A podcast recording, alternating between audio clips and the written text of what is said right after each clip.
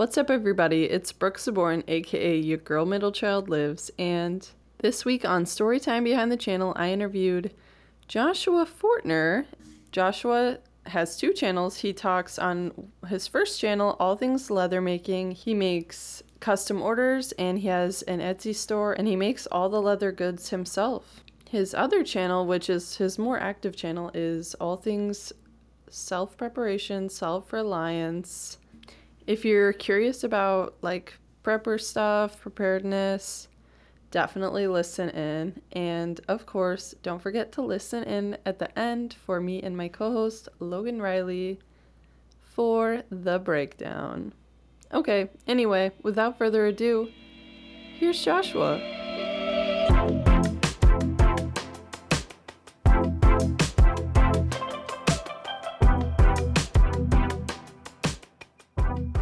Guys, now I am joined by the modern frontiersman, aka Joshua Fortner. What's up, Joshua? Thanks for joining us today. Morning. Thanks for having me. I really appreciate you reaching out to me and having me on here. Oh, yeah, and I'm excited about the content of your videos because it's very like, I mean, it takes you back. So, do you want to tell the audience a little bit about you and what you make? I went in the Marine Corps in 2005 when I first got out of high school. Uh, I was infantry. I went to the Battle of Ramadi uh, in Iraq in 2006. Got injured after that deployment. Come home.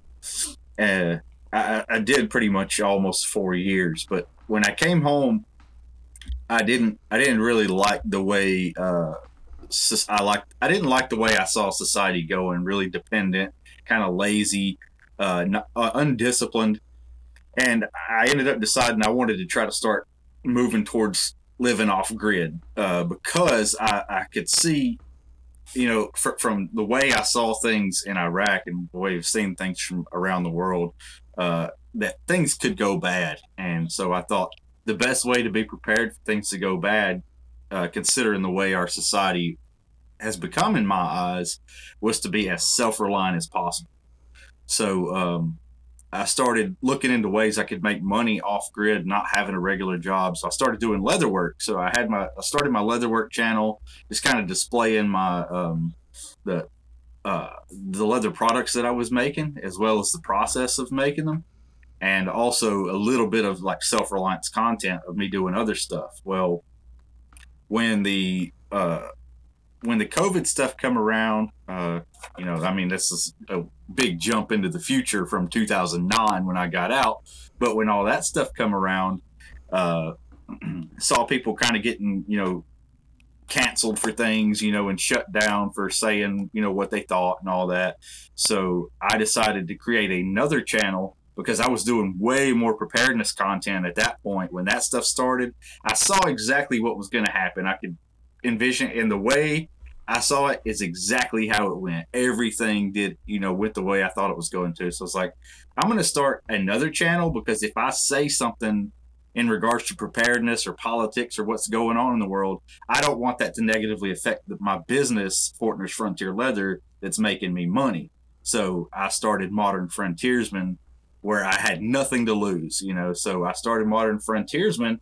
I like the first video I did. Um, I did a video for Sean Ryan from Vigilance Elite because I was a member of his Patreon. If anybody doesn't know, he's a Navy SEAL. He's got a huge channel. So I did. I got a flannel shirt from his website. Uh, I did a review on it, um, and I sent it to him. It got a whole lot of views. And that was like the first video I did on there.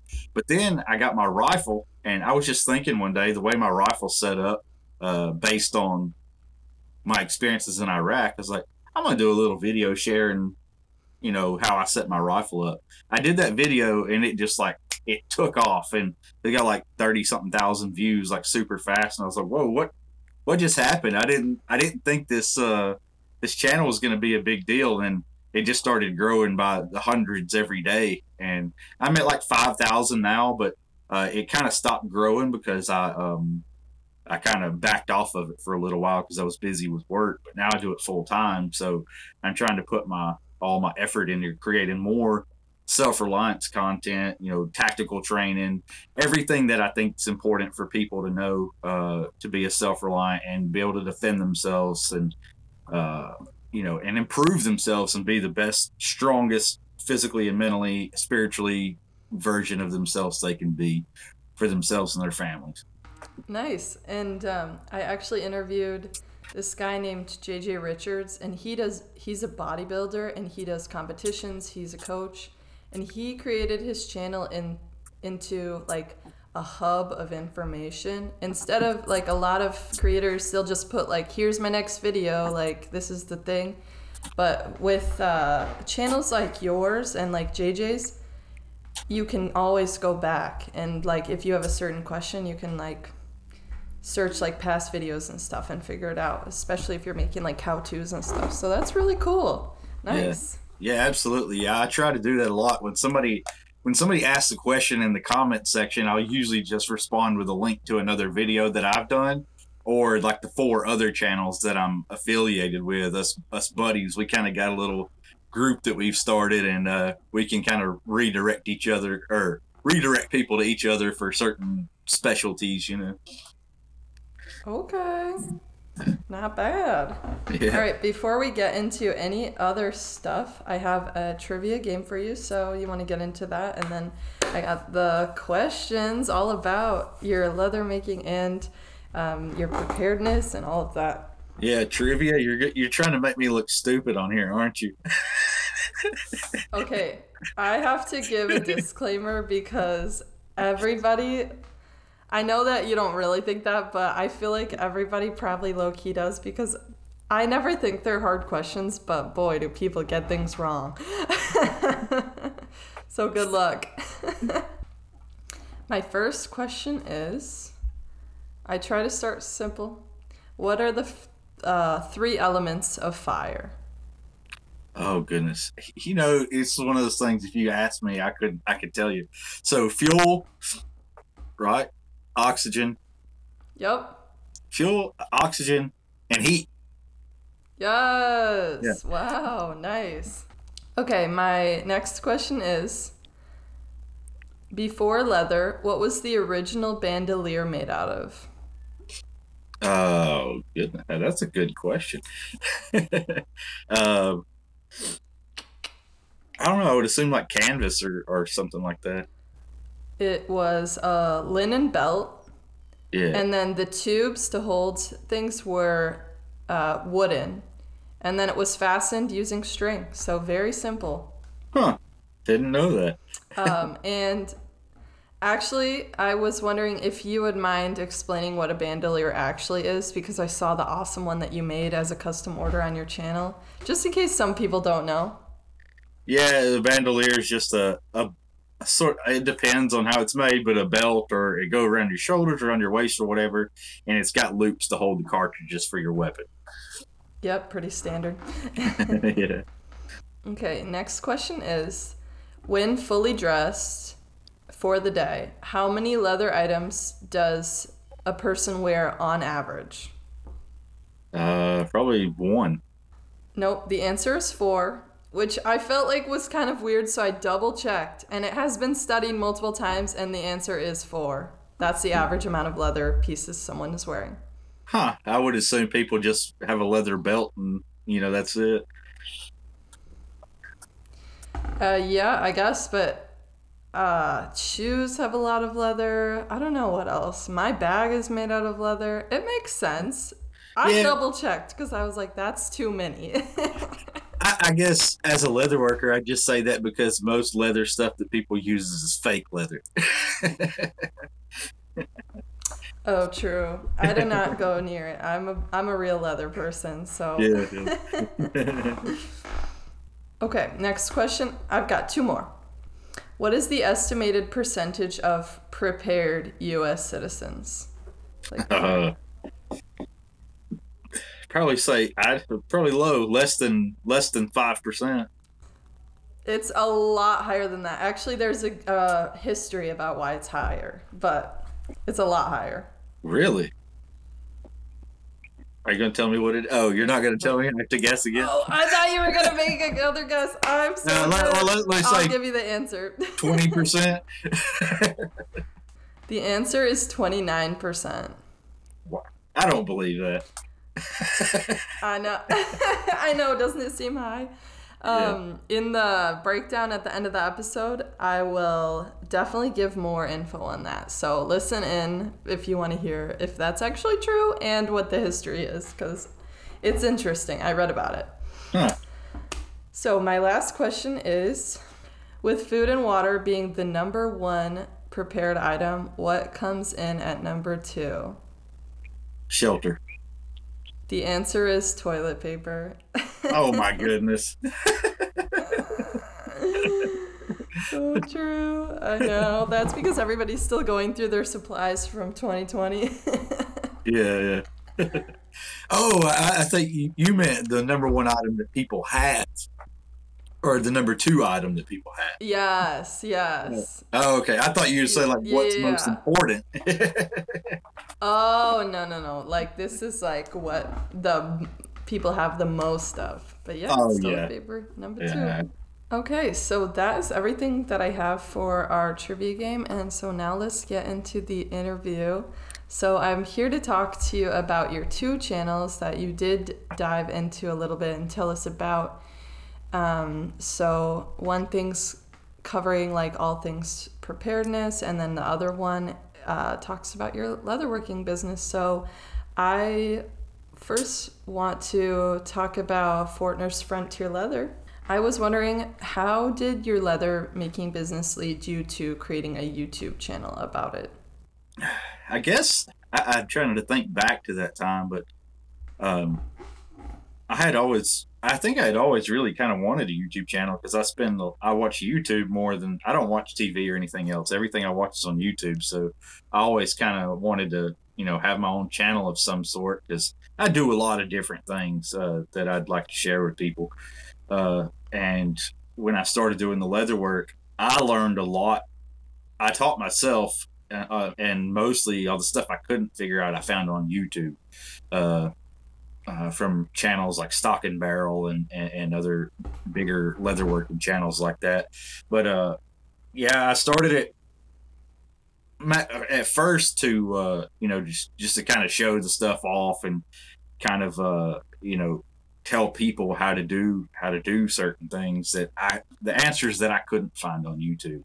So I wanted to you know present that content for other people that were looking for the same things. But then I realized that I was getting sales from YouTube, you know, like it was leading people to my website. So I was like, I'm going to start trying to do, uh, yeah, so I'm going to start trying to do, you know, a little more, you know, some highlights on the products and, and use it sort of as an, uh, an advertisement tool. Free marketing, baby. Yeah, yeah, yeah. So, you told us before about how you were looking for a way to like, make money from home and you settled on leatherworking. And so, I was wondering if that is something that you've always been into or if that was just like your big idea and you ran with it and you learned from there. What's the history behind that? Uh, about why I wanted to do it full time from home. Did you start leatherworking because of that or was that something that you were already doing? No, no, no. I didn't. I didn't know anything about leather work. Um, so what it the way it had happened was, uh, I was so I was I was tanning. I, I, I started learning how to tan deer hides for people, and I had a few deer hides, and and I was tan- brain tanning them by hand. You know, the old old fashioned way, and uh, so I then I had these deer hides because I was hunting and, and trapping and doing all these things.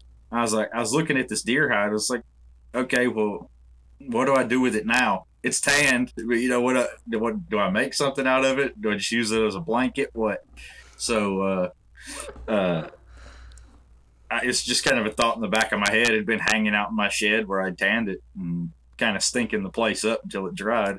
But, but, uh, I was with my wife one day in Hobby Lobby. She was looking for something for a, a school project for, for college. Uh, she was doing interior design, so she was walking around Hobby Lobby looking around, and I happened to walk by the leathercraft section, and I was like, "Huh." I was like, so uh, uh, uh, I grabbed a few tools. I got kind of the wrong stuff, but I come back home and and I was excited for these tools, but I had no idea what to do with them. So I started looking up on YouTube and and then I realized like, oh, like handcrafted leather is a big thing. I didn't even really know that. So then I realized I had all the wrong tools for for deer hide and softer leather like that. So went back to Hobby Lobby and got some cowhide, and uh, a holster was the first thing I made. Um, you know, other than for um, uh, you know, sorry, my phone was acting crazy. Uh, so a holster was something I um, was the first thing I made, uh, and I didn't end up doing anything with the deer hide. oh, do you still have it? I don't. I don't know what happened to it. I think I sold it to somebody or, or something. Okay, so do you ever tan your own hides after that, or do you just buy the leather? Yeah, I uh, well, not I tan my own hides for my own use, not not to sell, uh, not to make okay. things out of. Yeah, because that might never the, be worth the price that you're asking. No, that's the thing. For the time you take to trap the animal, to skin it and clean it, and then the long, long process of tanning and then crafting the item it no it's not it's not worth it. Mm-hmm. i know because yeah you, there's no way that you can convey to your customer like what it's really worth at that point. No. Yeah i know like people used to like my i have an uncle that used to trap for a living uh, back in like the 70s but it was still worth it to be a trapper uh, now it's not. I mean, I think the last time I looked at like the the fur auction prices, like a coyote was like fifteen dollars. You know, like no, I'm not going through all that work to sell a coyote hide for fifteen dollars. yeah. like days worth of yeah. work for fifteen dollars. Kind of sad. Yeah, it is. For like real. it's it's heck? insane to me. How can it be so undervalued? There are that many coyote hides out there that are just being tossed around that it's just not worth that much or what? well, I think since I, I, believe since the end of the you know the the fur trade boom in the early mid 1800s when all the mountain men kind of fizzled out uh I think the pro you know f- because fur become less popular to wear uh, it just I think ever since then it just come down. You don't see people wearing fur or at least real fur anymore. You know. I'm always peeping at the thrift stores to find a nice fur. I'm not gonna lie, but yeah, I know what you mean.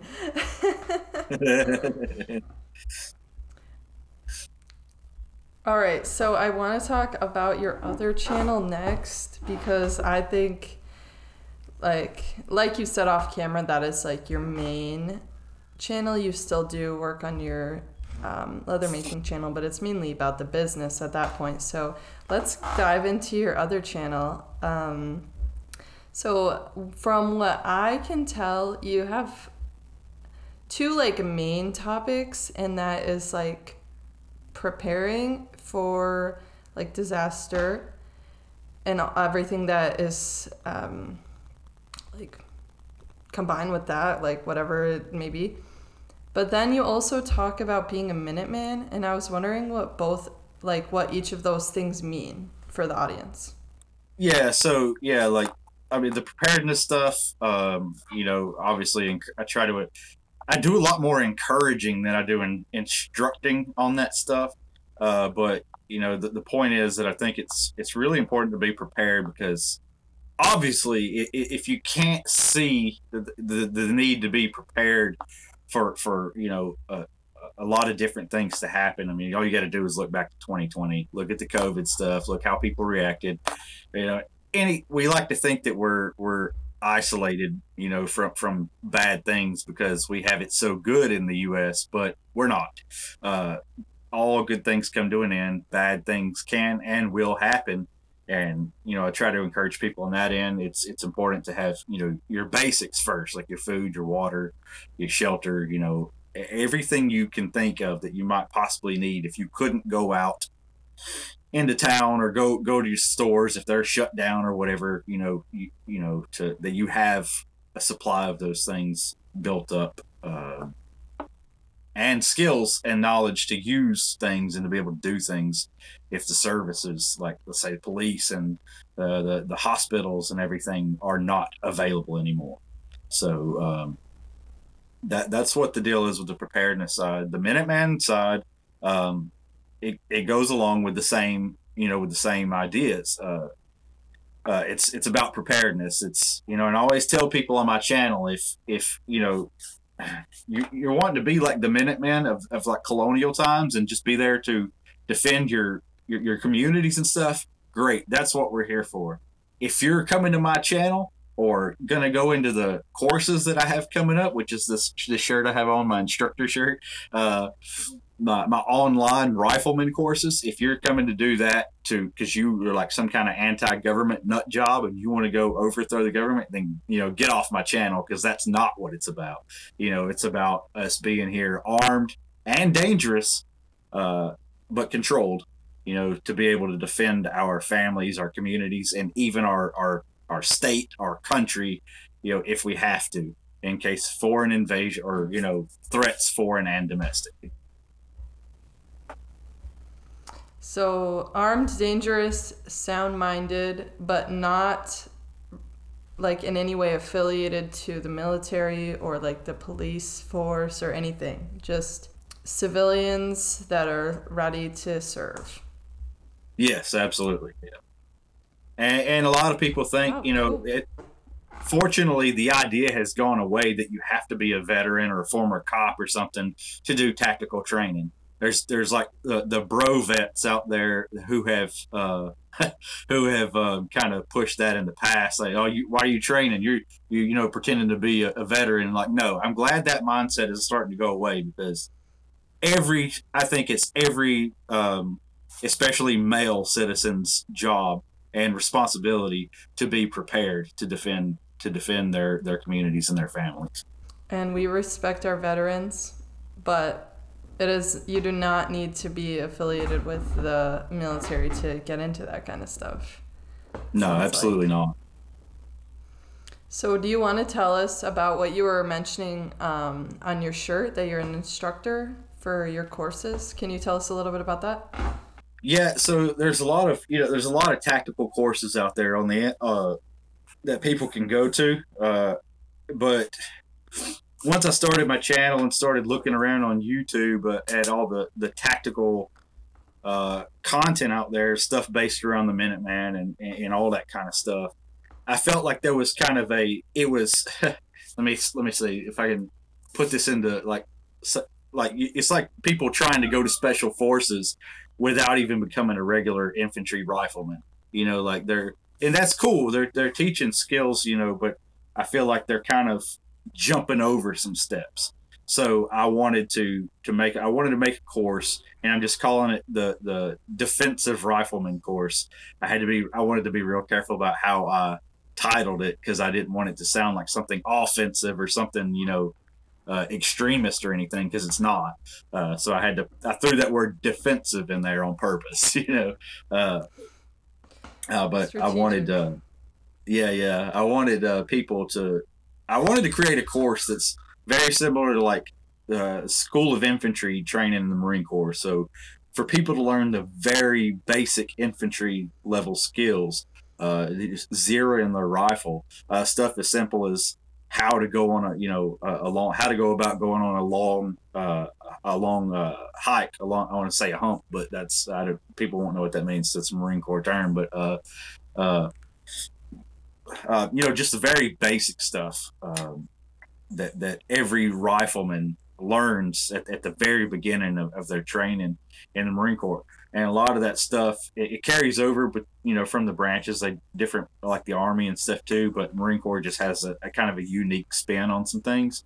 So a lot of the course is coming straight out of the uh, uh, the handbooks and the manuals from the School of Infantry and uh, and then with my own little twist on some things to make it more tailored, less military and more towards the average citizen, where they can apply it you know, um, in a, a non military setting if the unfortunate event arises that they need that information. Hmm. So, and I also wanted to cool. offer it. Yeah, I also I also wanted to offer it online as well. And a lot of people have said that they might disagree with that with it being online because and they have a point you can't really learn as well online this kind of stuff without an instructor there correcting your you know slight little incorrect movements or inefficient movements. But uh i understand too that people can't you know people can't drive from say michigan down here to alabama to take my course maybe you know like they got families they got kids they got jobs. So uh, i want to say i, I kind of would like to say it's more of a you could say in informational course so much that it is in, instructing with an instructor there but i would encourage people to actually go out and actually practice the stuff. Unfortunately you know we just can't be there to to correct you when you're wrong so it'll just be on you to, to correct yourself you know be honest with yourself and recognize when you're when you're not doing a good job so true. And honestly like in the future if you continue to develop and grow you can like have certain instructors planted throughout the country. You never know what it might be i thought about doing that if uh, you know doing the leather work and then at other times maybe if i could get a, a team of instructors together like navy corpsmen and medics and you know communications guys and and people in different specialties other than just infantry like myself uh, to actually yeah travel around and have like a mobile course, you know, go to people's land and and train their their groups and, and and stuff like that. I thought that'd be really cool. Yes, well, we'll be seeing that in the future potentially. We'll keep our I eyes so. peeled. Yeah. so, your slogan, I don't know if this is or is not your slogan, but you say it a lot, and it says, uh, stay self reliant. Can you dive a little bit deeper into that? I know it's obvious we've been talking about it the whole time, but how did you come up with that? Yeah, you know, I, I say that at the end of every video. I used to have to remind myself to say it, uh, but then it just kind of got to where I just started saying it, you know, like without even thinking about it. Because I was thinking, like, okay, what can I, what can I say at the end of every video? You know, just have this little thing to end everything with that will you know encourage and and kind of showcase what this channel is all about?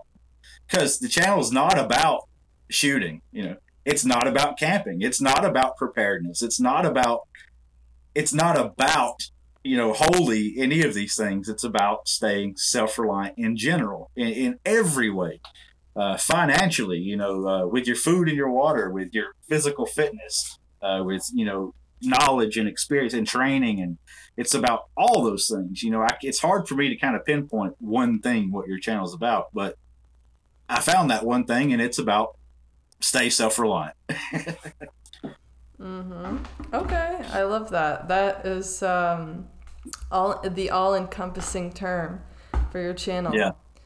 Self-reliant cool. yep yeah sweet so i just have a few more questions for you um, my first one is being, and actually, it's so funny that we just talked about self reliance, but do you do all of your own work? uh,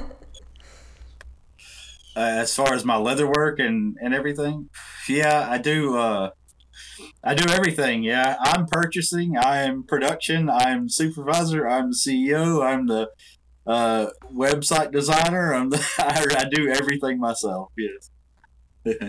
You're the manager you're the subordinates. yeah, yeah, I'm everybody. You're the driver.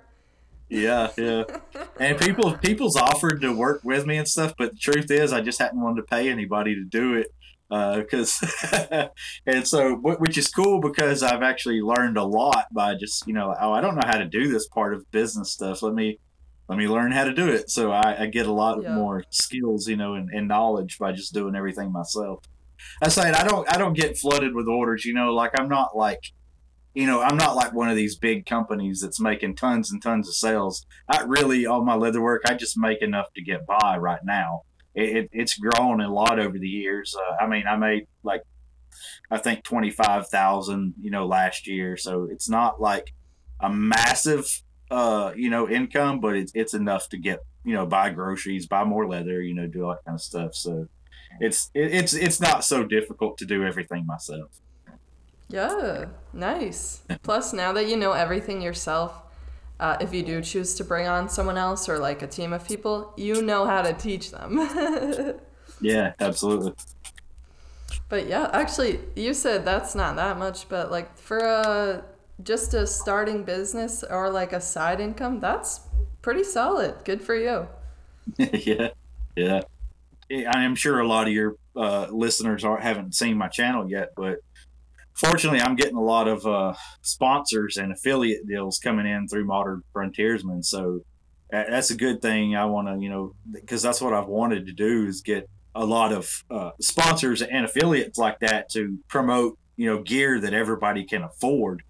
And uh, you know, I'm not going to promote stuff that that I wouldn't use or think that nobody can afford that. That's some like you know high end tactical gear that's you know kind of more for the military, but uh, a good side, you know, good uh, consequence of getting that is gaining income from those affiliate deals as well. Heck yeah, and you get to guide your audience to like some good products. Yeah, absolutely. That's that's that's what drives me mostly is not not the money, but saying like hey, check this out. You know, this this magazine pouch is only ten bucks compared to those, you know, hundred dollar ones you were looking at that you were going to buy. mm-hmm. Or you can buy uh, Fortner's Frontier Leather magazine pouch. That's right. so funny. All right, so what is the wildest thing that you've ever done for YouTube? The wildest thing I've ever done? Uh, I definitely haven't got to the wildest things I'm gonna do on YouTube, but the wildest thing, huh? I mean, I don't feel like I've really done a whole bunch of wild things on YouTube, like nothing crazy. I have a high standard on wild. so true. I'm dead. Well, that's all right. Um, if you don't have an answer. yeah, I, I don't really because I don't I don't know I don't feel like anything I've done is is really wild. Too funny. That's funny that you say that because I'm sure if someone like went on your channel, they might disagree, but that's all right. Let's move on. oh yeah, some people get on there and think I'm absolutely crazy. Too funny. All right. So I was wondering if you had any advice that you wanted to leave us with today. I'd stick with the same. You know, what I would say is I'd stick with the same goal as Fortner's Frontier Leather and Modern Frontiersman because uh, that's the advice I would have. Is it's you know it's why I do the leather work as well to provide that gear for people who are living a self reliant life and and then creating that content on Modern Frontiersman to encourage people to live a self reliant life. And that's what I would say is be as self reliant as you as you can. Nobody can be hundred percent self reliant, uh, despite what other YouTubers want to say. Like we're we're social creatures. We need other people. You know, you need we need community. Uh, we need a tribe. We need a pack. You know, um, uh, you you can't survive on your own and be a lone wolf. Lone wolf starve to death. I've said that many times in YouTube videos. Uh, uh, so, yeah, I would encourage people don't don't wear yourself out. Like don't stress yourself out thinking of all the bad things that can happen in the world. But just be aware that bad things can and will happen. So it only makes sense to me to be prepared for those things. And and i feel the best way to be prepared for those things is to be as self-reliant as you can and stay self-reliant. Stay self-reliant yes Do you want to promote anything here while you have the chance? Yeah, I'd like to encourage people, even if you don't buy anything, go over to FortnersFrontierLeather.com and, and check out the leather work that I do. I have some of my YouTube videos posted there from, I have a section that's just, you know, like a little feature of Modern Frontiersman as well. And um, so go check it out. There might be something there that you'd like. And if there's not something there that you'd like, I don't have a website up yet; it's still under construction. But I have also created a new uh, le- uh, leather luxury brand uh, uh which is called Jasmarie, which is based off of my daughter's first and middle name combination. But um, Oh. she's very into. She's very. She's only six, but she's very fashionable. She, you know, she's real. You know, she loves fashion and she likes to. She wants me to make her purses all the time. So. Uh, Oh. I, I, I started this leather brand too, which is you can find it on Facebook, Jasmarie, J A S M A R I E. Uh, uh, but yeah, I'm making purses and stuff there for that. It kind of have like a, a southern feel, you know, like a very like a little bit more of a rural kind of uh, vibe to them because I saw like a lot of a, a lot of leather uh, luxury stuff, but like Prada, Louis Vuitton and stuff. It's more kind of you know urban sort of you know stuff that people around here uh, know aren't really gonna use, aren't really gonna wear because it would just look weird and out of place. You know, it's more city like. So I wanted to make a luxury brand that's more you know, a little more earthy, more earth tones, like maybe some fringe, you know, kind of Native American looking, something that mostly that, you know, rural or, or southern women would, would carry. So it's a very southern, uh, a rural, uh, you know, uh, geared brand. But, but anyway, yeah, you can check that out on Facebook and FortnersFrontierLeather.com. I also have ModernFrontiersman.com, which is actually down right now because it's under construction. But you can go there, and that's where the course will be for when it's done. I already have it up, but it's not available yet. Uh, that's where it'll be when I'm done with the videos. It's it's taken me like two years to record all the content because it's so much, and I don't know when I'm going to be done with it. But when it's when it is done, it'll be at modernfrontiersman.com where you can learn all those rifleman skills. And I also have a shop there where you can buy uh, tactical gear and, and, and outdoor clothing and stuff like that. Holy moly. Yeah, I got a lot right, going well. I am going to spend like an hour linking all that stuff, but it will be linked. Yeah, you want me to message all the links to you? oh, that would be fantastic. I'll do that. Too funny. All right, my Yeah. final question for you, Joshua, is um, if anybody wants to contact you, how would they do so? Uh, it depends. If you want to, if you want to contact me for leather work, I have several different emails, you know, for each different deal, so I can keep it all separated and s- situated.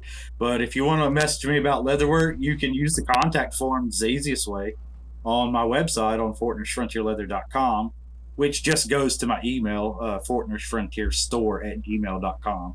But you don't got to remember that. You can just go to FortnersFrontierLeather.com and use the the contact form. Uh, if you want to contact me about you know Modern Frontiersman about that kind of stuff, um, the the tactical stuff, the preparedness, the self reliance stuff, you can contact me um, through the contact form on modernfrontiersman.com or modern frontiersman channel at gmail.com. Sweet. Holy moly, you got it all figured out. I respect that. Well, Joshua, thank you so much for joining us and giving us so much of your time today. And I had such a blast. I think this was a fantastic interview. Awesome. I, I'm glad you. I'm really glad you. Uh, you got me on here. You seem pretty awesome yourself. Heck yeah, thank you. Uh, well, perhaps we'll have you here for a follow up interview because we will be doing those in the future. Um, Cool. But uh, everybody, we'll see you next time. Joshua, thank you so much for coming. Bye. Bye.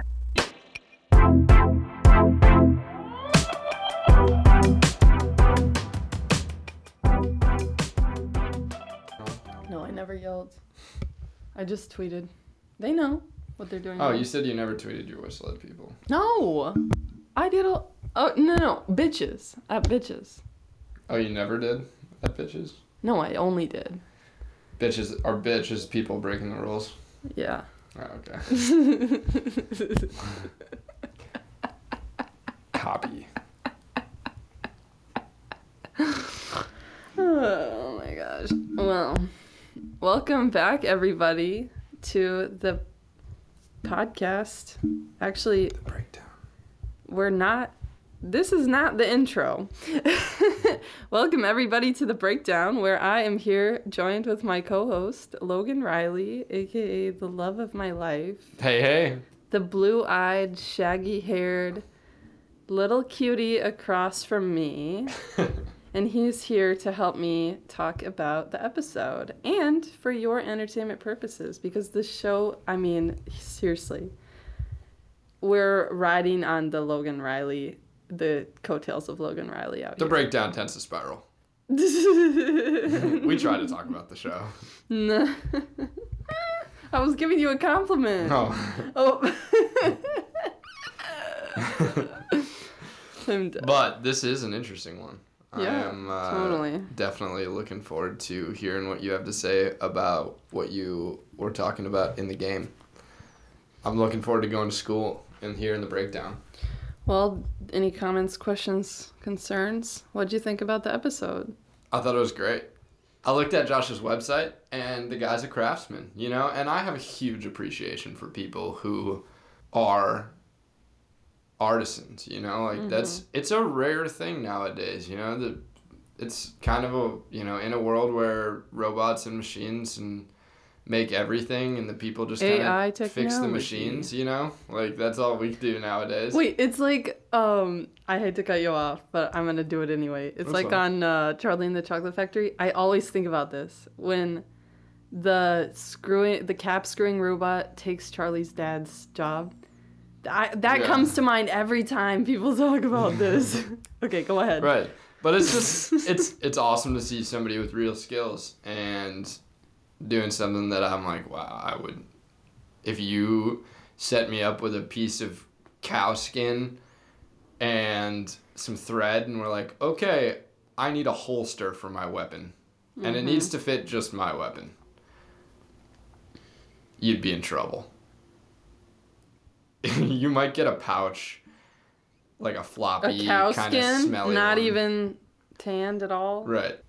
Yeah, just like leather isn't a super easy thing to work with. Not that I know because I've never done it, but I have to imagine it's not a Oh. super easy thing to work with. My mom was telling me because my leather bag that you burned, I sent her a picture of it and I was like, I can't find the same bag. I love this bag. Like, what do I do? Uh, and I was like, oh, I'll just sew it it again? on the stove. I shouldn't have put it on the stove, but you shouldn't have turned the stove on while it was there. You're right. It was a dual effort, but also you did burn it. but yeah, I told her like, "Oh, I'll just sew it." And she said like, "Um, Good do you know what like do you know what you're even saying?" And I looked it up and you have to like puncture the holes into leather and then Right. hand sew it almost. Yeah, like you have to pre-punch It's not just a sewing you're not machine just, Yeah, situation. you're not just dumping your needle through the leather. Like you have to punch. Dumping your needle through the leather. But you can't just yeah, you're not just like you know poking it through cotton. You know, like I think they punch every individual hole with a punch, don't they? Yeah. And you follow Jono Gross? Wildman Jono? No, Oh, okay. He's doing hat making now, and Is he that- does hand punctured holes. Jono Tyler's old friend. Yeah. He's making hats, huh? Yeah. Yeah. Cool. And who? y- Uh, Lainey, whatever her name is, country singer, Wilson. wore. Yeah, Lainey Wilson wore her hat, his hat, at a concert like a week ago. no way. Yeah. Shit. Yeah. Go John. Good job, Jono. That handlebar mustache and he custom wins leather hats. contests for his mustache, and now he's making hats out of his trailer. what a hipster. Good job, buddy. I love it. He's killing it. He's loving what he's doing. Yeah. I mean, last an time I entrepreneur. last time I met him, he was well, like the only time I met him, he was driving a Subaru. Subi. It was like a, and he a already had the mustache, and he was already winning competitions. So it was the gateway was open. yeah. Now he lives in a trailer and makes. No, he doesn't hats. live in Oh, he he builds hats out of a trailer. Yeah. He just has a hat trailer. He has a hat trailer? making trailer. Yeah. That's dope. he doesn't live in it. But that's, I mean, that's a skill. I, I have seen some videos on like social media about hat making, and those people are talented. I mean, that's not easy, especially custom Yeah. hats to fit a melon. Like I have an awkwardly Yeah. shaped head. If like Well, somebody he- could just like walk in a circle around me and be like, Mm-hmm. "Oh yeah, I got you." He has done a lot of informational stories about shaping and all that, and I've learned a lot about hat making. Like I they use a lot of steam. Oh. Right? I don't know. I think they use a lot of. I haven't seen any steam in his informational stories on For Instagram, shaping? and that's all I know. That's all my all my. for shaping. I think they steam. All right, I don't know. Super heavy. I don't know, maybe, but anyway, Jono, you are definitely not listening. But if you are, hey buddy, what's up? Yo, yo. Shout out. Hope you're doing well. Check we out do talk every once in a while. Wild Man John Gross. Yeah. He's cool. But anyway, um I actually had a trivia question that didn't make it to the game because I act- I wanted to save it for you. Okay. Yeah. You have a trivia question for me. I think I would have got two or three. You think so? Yeah, Okay. this week. Which ones? Well, I definitely got the three elements of fire. Okay, because I wouldn't have. I didn't get the bandolier. Okay. That one was hard. What were the other ones? Blanket. Let me check. Yeah. How many thing how many leather pieces do people wear? Oh, that was a guess. I don't know. Yeah, that was a. Yeah, That was a, I that doesn't said even- I can't even say I would have gotten it right because it was a leather, it was a guess. I would have said three watch band. You know, or There's or hat Right. I would have said like hat, watch band. purse. Right. So I would have said two shoes and a wa- and an accessory, or two shoes and a belt. I would have said three. Yeah, that's fair. Okay, but um the other one was Because dude. percentage of prepared Americans. oh, I no, you're right. I wouldn't have. I would have gotten one. But guess what? Yeah, that's the one we need to talk about.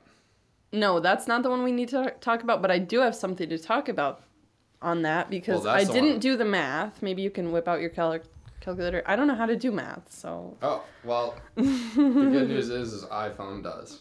you do. Okay. Right. I plus phone does. God, I'm hilarious. Maybe is that what iPhone means? I plus phone?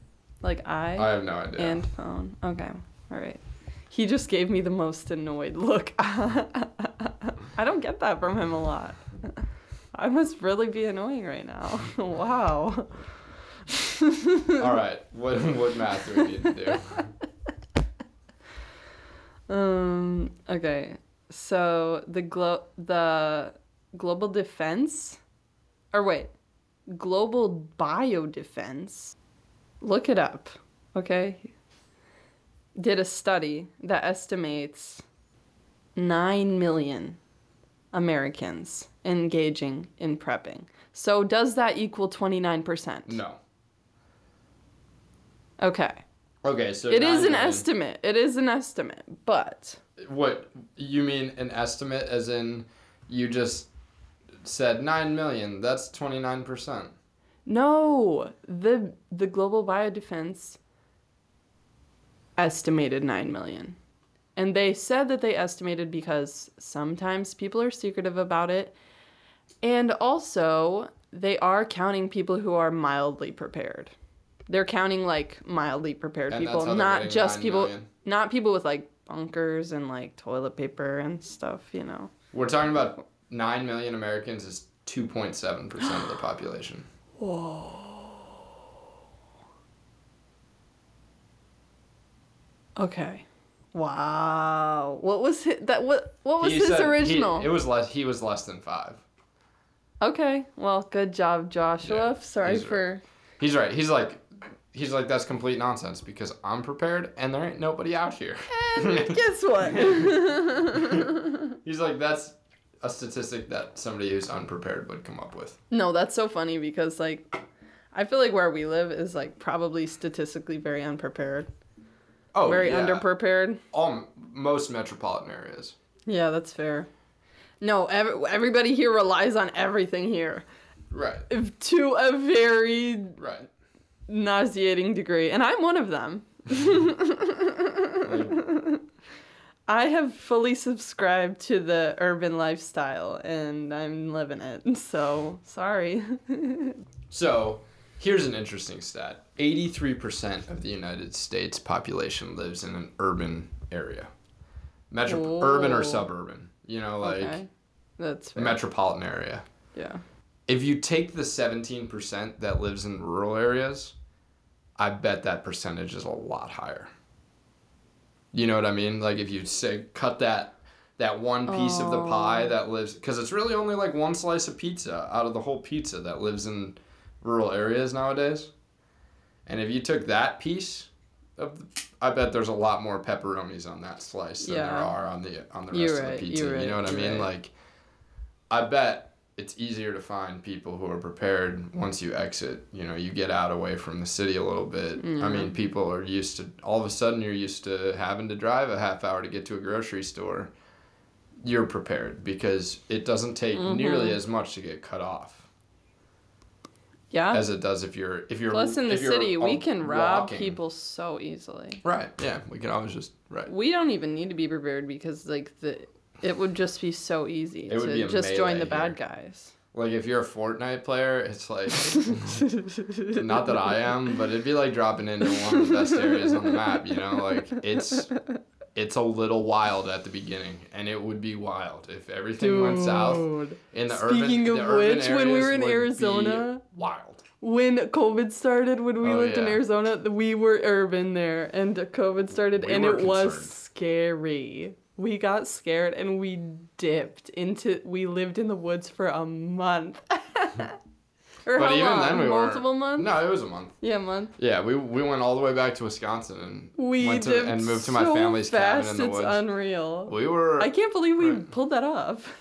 Right, and then so we were there. That was our move. We were like, we're up there. If anybody needs to join us, Yeah. come on up. I like took a bunch of bring cash a lot out. of ca- bring a lot of canned food. You know.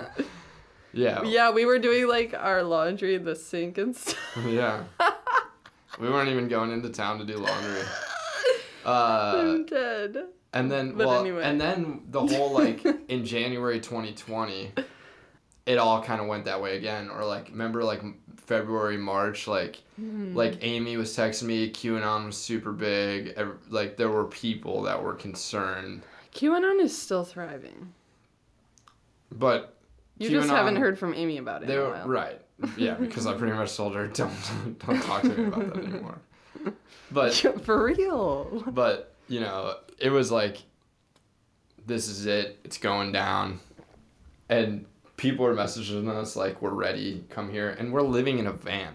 We were like, listen, if anybody's ready, No, if anybody's ready, we We're gonna be literally live in a vehicle. right? We lived we lived in a van. Like we could be right a, a van. What an was, opportune time that to live was in a van. reasonably self sufficient. Yeah.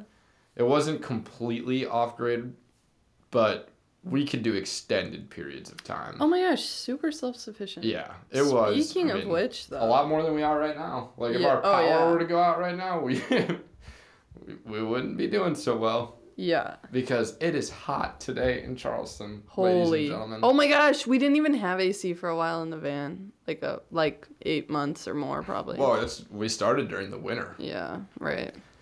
Like we went all the way till heat, which we had. right. We didn't get AC till like May or something like that. Like we had been in the Yeah. van mm. six plus months. So true. Speaking of Right. We yeah. All we used was heat. That's right. be spe- But we had that.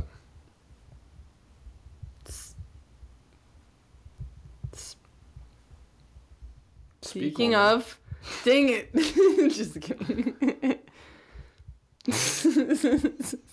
okay, stop. Okay, wait. Speaking of, speaking of being self-reliant, like you mentioned, how we were like quote unquote in the van. I wanted to ask you because it kind of got brought up with Joshua. Can you? Do you think you can be one hundred percent self-reliant? Because I mean, think about into for, the wild. For a stretch of time, yeah, but you're gonna lose it out there by yourself. yeah, Like because to start out, like you can't just out start hundred self-reliant. people lose their gourds out there by themselves. But no, even to start though, because where are you gonna buy the cows and stuff? Right. You know, Right. Like so even to become self-reliant, Right. you have to start reliant. Correct. You could get to you could get to a point of self reliance, Yeah. and you can stay there for a while. Yeah, But you couldn't. I guess you could could you be maintain it- self-reliant with a family? Yeah. Because you wouldn't lose your mind Right. if you had like a family and people that you like. Correct. I think that would be doable. You might still lose it as I- a collective. Yeah, I did look up. Oh my gosh, wait. Before I even say this, so when I was taking care of um, someone like in their home before, we used to watch like a lot of random stuff that he liked, and one of them was like Alaskan bush people, I think. And I'm feeling like those people. Oh my gosh! Wait, I'm not dissing, but I wondered what are they going through you know when the cameras are off. What are you, what are they going through? Because they are alone. It's it was like two sisters or three sisters and a mom and a dad. And the girls were talking about like getting to the age of dating and stuff. They were teenagers and i'm like Dating? ain't nobody around. Right, yeah. but okay but what, it- what um what i was saying before is i did try to look up like can you be self-reliant? And a lot of it is uh, mainly surrounded by mental health Right. a lot of the stuff i found so you do have a good point Right. And I mean, physically, I think, well, it, it would help to be part of a small community, even if it's just loosely connected, you know? Even if you're just trading firewood for help with the farming, you know? Like, mm-hmm. even if you have a, someone to trade some of the a good small community Right. Like if even if you just have a neighbor or two, it vegetable gardener it improves cattle rancher quality of living so much. yeah You know, just to have a neighbor down there, like even if it's just you have two neighbors within a mile, you know, it improves quality of life. I think by Yeah. a ton. definitely Not that I mean I'm speaking kind of out of my ass here, but take Wow. take it for what it's worth. We're just kind of talking like Right. we do, but this is speculation. Right. And it I mean, you know, I I think about it sometimes about, you know, moving way out there and making it work on our own. And I think it it's totally doable. Like, you know, the book I read from okay, so I read this great book, Letters from Side Lake. Letters from Side Lake. Uh, How did I just know? Give me some. yeah. Uh, it's an awesome book about a guy who moves from the Twin Cities to very rural northern Minnesota. And he lives in a small, disjointed rural community. You know, it's like totally unincorporated. There might be 40 people within 10 miles, you know, 40, 50 people, but it's a community. And he's like part one of the volunteer fire, you know, they have a little fire team Mm-hmm. you know they have phones. They don't call each other very often but they're there to help take trees down when they need to or you know they're there to help each The other out. VFD. right. Right. And it's you know it's it's easy to do in that scenario and that is that's not not self-reliance just to to be part of a community doesn't mean you're not self-reliant. You know what i mean Yeah, I think what I do. Josh and similar people, their message is more about if the grocery store closes tomorrow for good, what are you going to do? Oh my gosh, that's a perfect transition into my next topic. Well. So before grocery stores, okay. this okay, I told Josh that I would say like the history of prepping. And before grocery stores, people did what we would now call prepping, right? So they would can their own vegetables that they like grew and they would hunt and they would preserve the meat in certain ways and like, you know, At farm.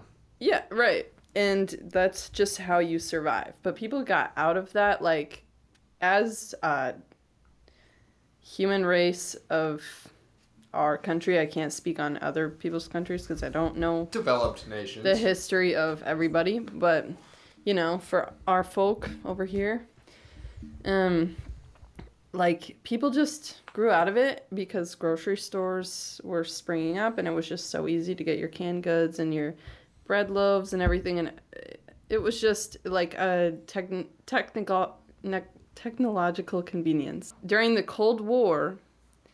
People realized that this is not a necessarily a good idea. Not everybody realized that, but this is when people started to realize. And that's when people started to become like quote unquote prepared, but it was like, you know, kind of a low key thing. The people who were were keeping it secret and it wasn't necessarily like as mainstream as it is now. And like you said, what, two something percent? It's not even named 2.7. It's not even mainstream. But it became like the most like technically mainstream in the year 2001, which is when the term prepper was coined. The year 2000 had zero Google searches with the term prepper, like when it comes to like this topic. Right. Zero. And 2001 was when it first started to take off. So, Like in Yeah. September 2001 or I October. I mean, dista- disaster is like the root of everything, It'll- all of this. So it'll yeah, change- maybe It'll yeah. change your. It'll it'll Yeah. open the eyes. Maybe. On what could be. Although Webster's dictionary, I will say, says that like I think it was like 1908 was the first time that prepper was used, but there's literally no proof of that at all. So, Google is quite honestly like if no one's googling prepper in the year 2000 but they are in 2001 we're just going to go ahead and say it got coined in 2001 you feel me Sure. um, not that it's documented anywhere anyway. I'm Yeah. just kind of speaking. I mean, I think our yeah, level that's of, like a basic history. I think our level of preparedness has definitely gone down as we move towards urban centers. You know, Mm-hmm. as a population, Yeah. and it has a lot to do with the fact that we don't tractors need to drive be as well. themselves. Right, tractors drive, drive themselves. Cows just walk into a stall and get milked, not by a not by a human really at all. Yeah. Well, unless you have your own cow. Right, but you know, like there's there's commercial agriculture going Yeah. on, and Dairy farms, right, chicken and farms. right. The fact is that a lot less people can feed a lot more people nowadays, and it's not really for the benefit. You know, it's arguable whether it's for the benefit of all people. You know that It's not even It's for the benefit of the people who feed us. Honestly, that's a whole different well, argument, yeah. though. I Like, mean, but I'm talking about for the benefit of like all the people. Is it better? Like, is it better? Is it? Yeah. I mean, it's hard to say that it's not. There's just so many viewpoints on it. There are so many perspectives. You well, know, I think that the the sta- like standard of living is higher than it's ever been. No, what I'm trying to say is it's not that it's easier and more efficient and stuff, it's that an immediate cutoff could happen. Right. And then if you're reliant on like this egg farmer and that dairy farmer and this baker and like these are just basics, And then we can go into like the electric company and stuff. You know what happened in Texas last year? Right. I think that's the the biggest like what you're working for a company it goes under all of a sudden like I think that's the basis of where they're coming from. It's not that it's not efficient. It's super efficient to have Right. one person do this and this other person does that. But I think it's the fact that everything can get you can get cut off from everything in an instant. There are more eggs in fewer baskets. Yeah. For sure. Mm-hmm. And that just really exposes the weak points, you know? Like there are weak points where one thing gets Mm-hmm. Cut off and it means a lot for a lot of things more than it ever did. That got vague real quick. But all right. Well, I mean, but like there are, you know, more eggs in one basket. You lose one basket and you lose a lot of eggs. Yeah. So You know? true. Yeah. So true. Like if Tyson Farms just burnt to the ground, you know how our how the grocery stores would skyrocket in price immediately the next day? Yeah. Yeah, it's crazy. Yeah. Or like, you know, another big farming industry. Tyson is the, in my opinion like the biggest, not in my opinion, in my like Right. little brain. One hydroelectric dam goes out on the Colorado River and it could potentially throw the country into a spiral. Yeah. We're both like, uh. But anyway, yeah. Maybe we should pick up some extra canned goods. I'm at the grocery store tomorrow. dead. we have a garden. And we have two tomato plants and two pepper plants. and a basil plant. and a watermelon uh patch. That's struggling. No, it's not. Okay, sorry. I didn't mean it personally. I didn't It's want you to not take it struggling. It's was planted late. We're gonna get some late watermelons, but it, it's fine. Some November watermelons. oh, so when I eat the watermelon and you don't, since you're a hater. I'm not hating. I'm just. We're getting off track here. so It's off track. Much more about how long would that food really get us through? Yeah, Like probably six hours.